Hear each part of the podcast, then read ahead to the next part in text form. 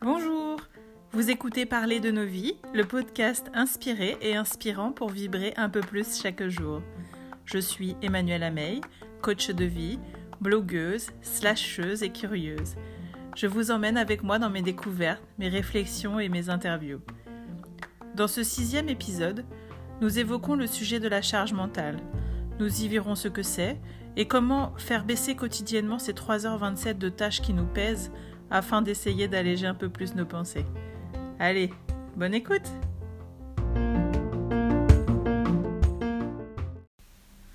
Ah, la charge mentale. À la période à laquelle j'enregistre cet épisode, euh, nous sommes euh, à la veille de la deuxième semaine de rentrée des classes.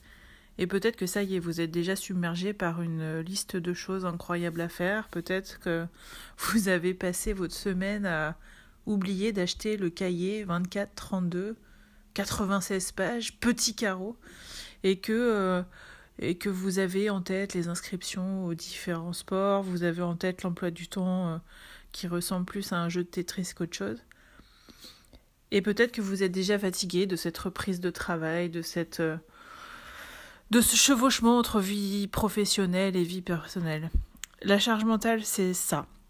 C'est euh, le fait d'avoir dans sa tête en permanence un hamster qui tourne, qui tourne, qui tourne, et qui vous empêche d'être serein et de ressembler au Dalai Lama qui peut-être regarde ses pensées passer comme des nuages. Bon, voilà, ça c'est euh, ce qu'on nous vend avec la méditation, mais peut-être que vous, vous y arrivez pas.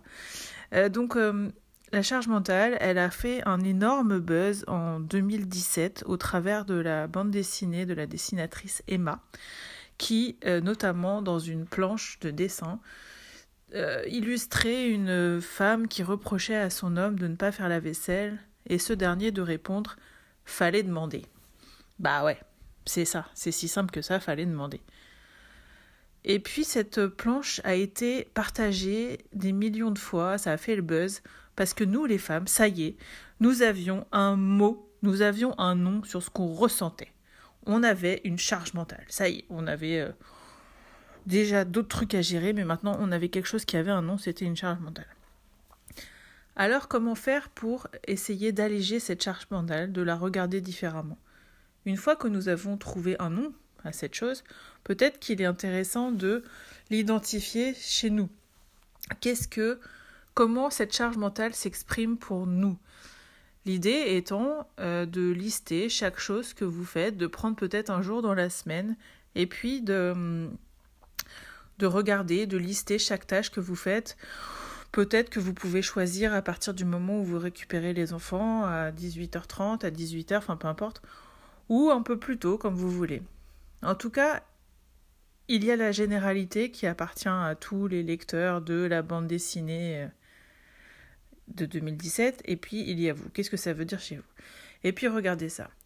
Ensuite, il pourrait y avoir une autre, euh, une autre chose à faire qui serait un questionnement. Qu'est-ce que ça veut dire chez vous la charge mentale?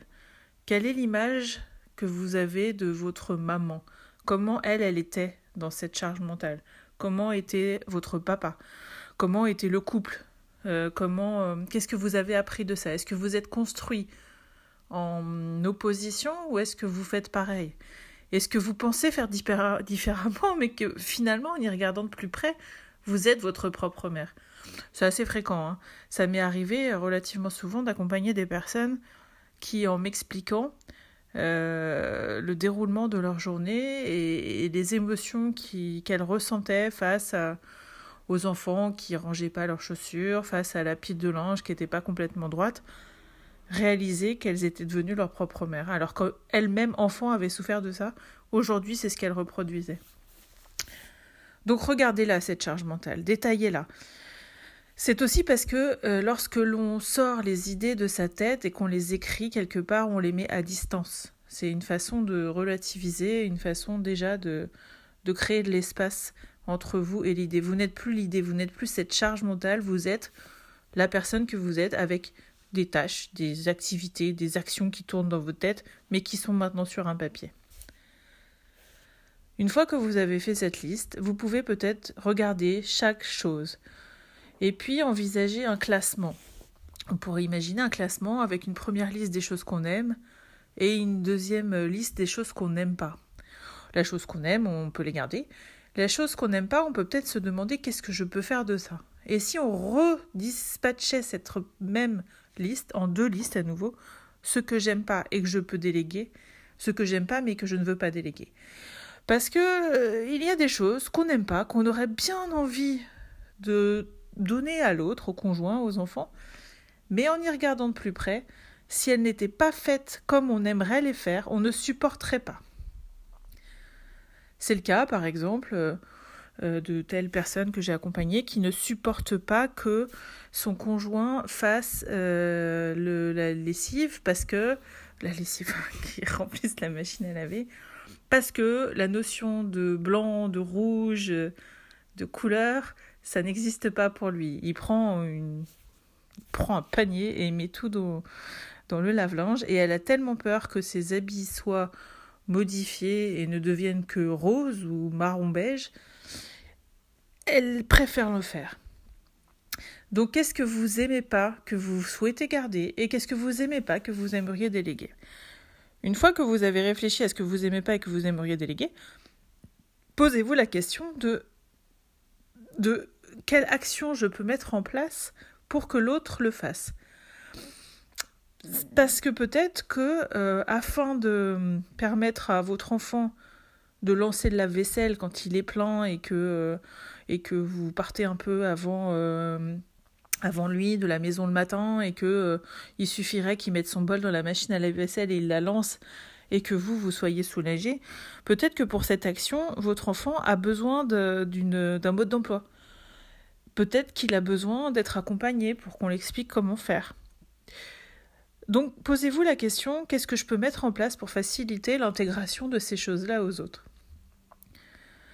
Ensuite, vous ne pouvez pas faire l'économie d'informer votre entourage, de leur expliquer ce que vous ressentez, vous, avec cette charge de travail supplémentaire, avec en plus votre journée de travail dans votre tête, avec euh, toutes ces choses à penser.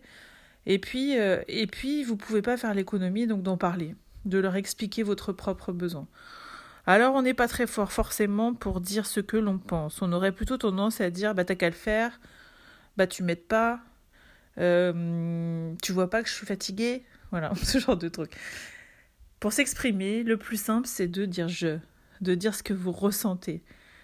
Quand euh, je dois euh, faire tourner la machine à laver et étendre le linge à 22 heures alors que j'ai travaillé, j'ai eu trois réunions aujourd'hui, je me sens submergée et triste d'être seule à faire ça, par exemple. Peut-être que du coup, l'autre, en vous entendant, pourra sentir un peu plus votre désespoir et votre, euh, votre besoin d'aide.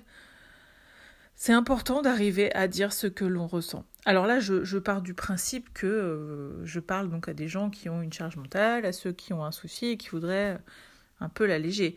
Euh, je parle pas. je sais bien qu'on est aujourd'hui dans une société où beaucoup d'hommes ont, évolué, beaucoup d'hommes maintenant font des choses à la maison et trouvent ça tout à fait normal. Euh, il n'y a pas de, il n'y a pas une seule façon de faire, il y en a plusieurs. Il faut pas oublier qu'initialement, que historiquement, les hommes ont euh, dans euh, comme mission d'aller chasser le mammouth et que nous, les femmes, nous sommes chargés d'élever les enfants et, et de faire à manger. Nous avons ça un peu dans notre histoire. Et on a beau dire des fois que les choses changent, si on est très très honnête avec soi-même et qu'on regarde à l'intérieur de notre foyer, il y a peut-être des restes de ça. Il y a peut-être des choses qui n'ont pas évolué suffisamment.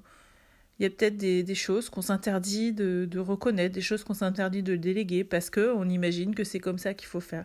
Parce qu'une bonne maman fait tout. Elle fait les repas tous les soirs, elle n'achète pas des pizzas. Parce qu'une bonne épouse entretient le linge de son mari. C'est très cliché ce que je dis. Bien sûr, on est à l'ère où les femmes se, revendiquent de plus en plus leurs droits et en obtiennent, et c'est très normal.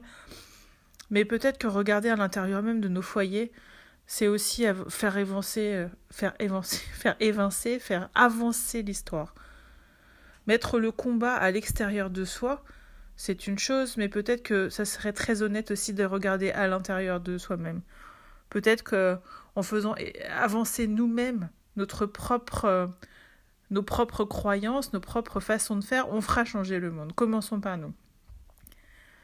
Donc nous avons fait cette liste de choses, nous avons dispatché, nous avons essayé de réfléchir un peu à la meilleure façon de le dire en disant je. Et puis, euh, et puis bah, informer, euh, regardez avec, euh, avec vos enfants, avec votre conjoint, avec la personne qui, qui est dans votre foyer, quelle tâche il pourrait prendre. Et, et puis une règle, c'est celui qui fait qui a raison. C'est celui qui fait qui a raison. Donc à partir du moment où vous considérez que ça sera fait par quelqu'un d'autre, il va falloir apprendre à lâcher, à lâcher prise, à lâcher votre idée de perfection. Et ça, ça peut euh, créer des difficultés, ça peut changer un petit peu la donne. Mais plus vous allez créer de l'espace pour l'autre, plus vous allez créer de l'espace pour vous, vous allez aussi euh, donner de la confiance, peut-être que à vos, enfants, ils sont aussi capables de prendre en charge des choses et à comprendre les choses différemment.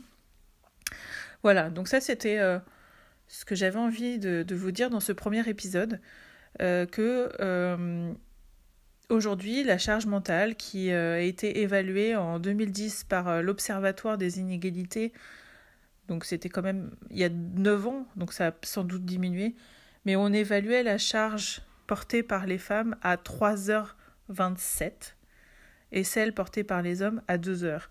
Donc la première technique, peut-être, sur ces 3h27, c'est d'essayer de la faire baisser en termes de, quantité. Voilà. Donc euh, c'est un peu ce que j'avais envie de vous raconter. Et dans le prochain épisode, on verra du coup comment les 3h27 peuvent être modifiés en, en termes de qualité. Là, nous touchons à la quantité. Les 3h27, on va essayer de les faire diminuer. Peut-être que dans le prochain épisode, on verra comment garder ces 3h27, mais les regarder différemment. Voilà. Et eh ben j'espère que, que je vous ai donné quelques pistes au travers de cet épisode. Euh, je vous souhaite euh, une belle journée. N'hésitez pas à partager, à le transmettre à, à des gens euh, qui pourraient avoir besoin de cet apport. Et puis, si vous l'écoutez sur Apple Podcast, à mettre une note de 5 étoiles. C'est comme ça que je pourrais faire connaître le podcast et le diffuser au plus grand monde. Je vous souhaite une belle fin de journée. À bientôt.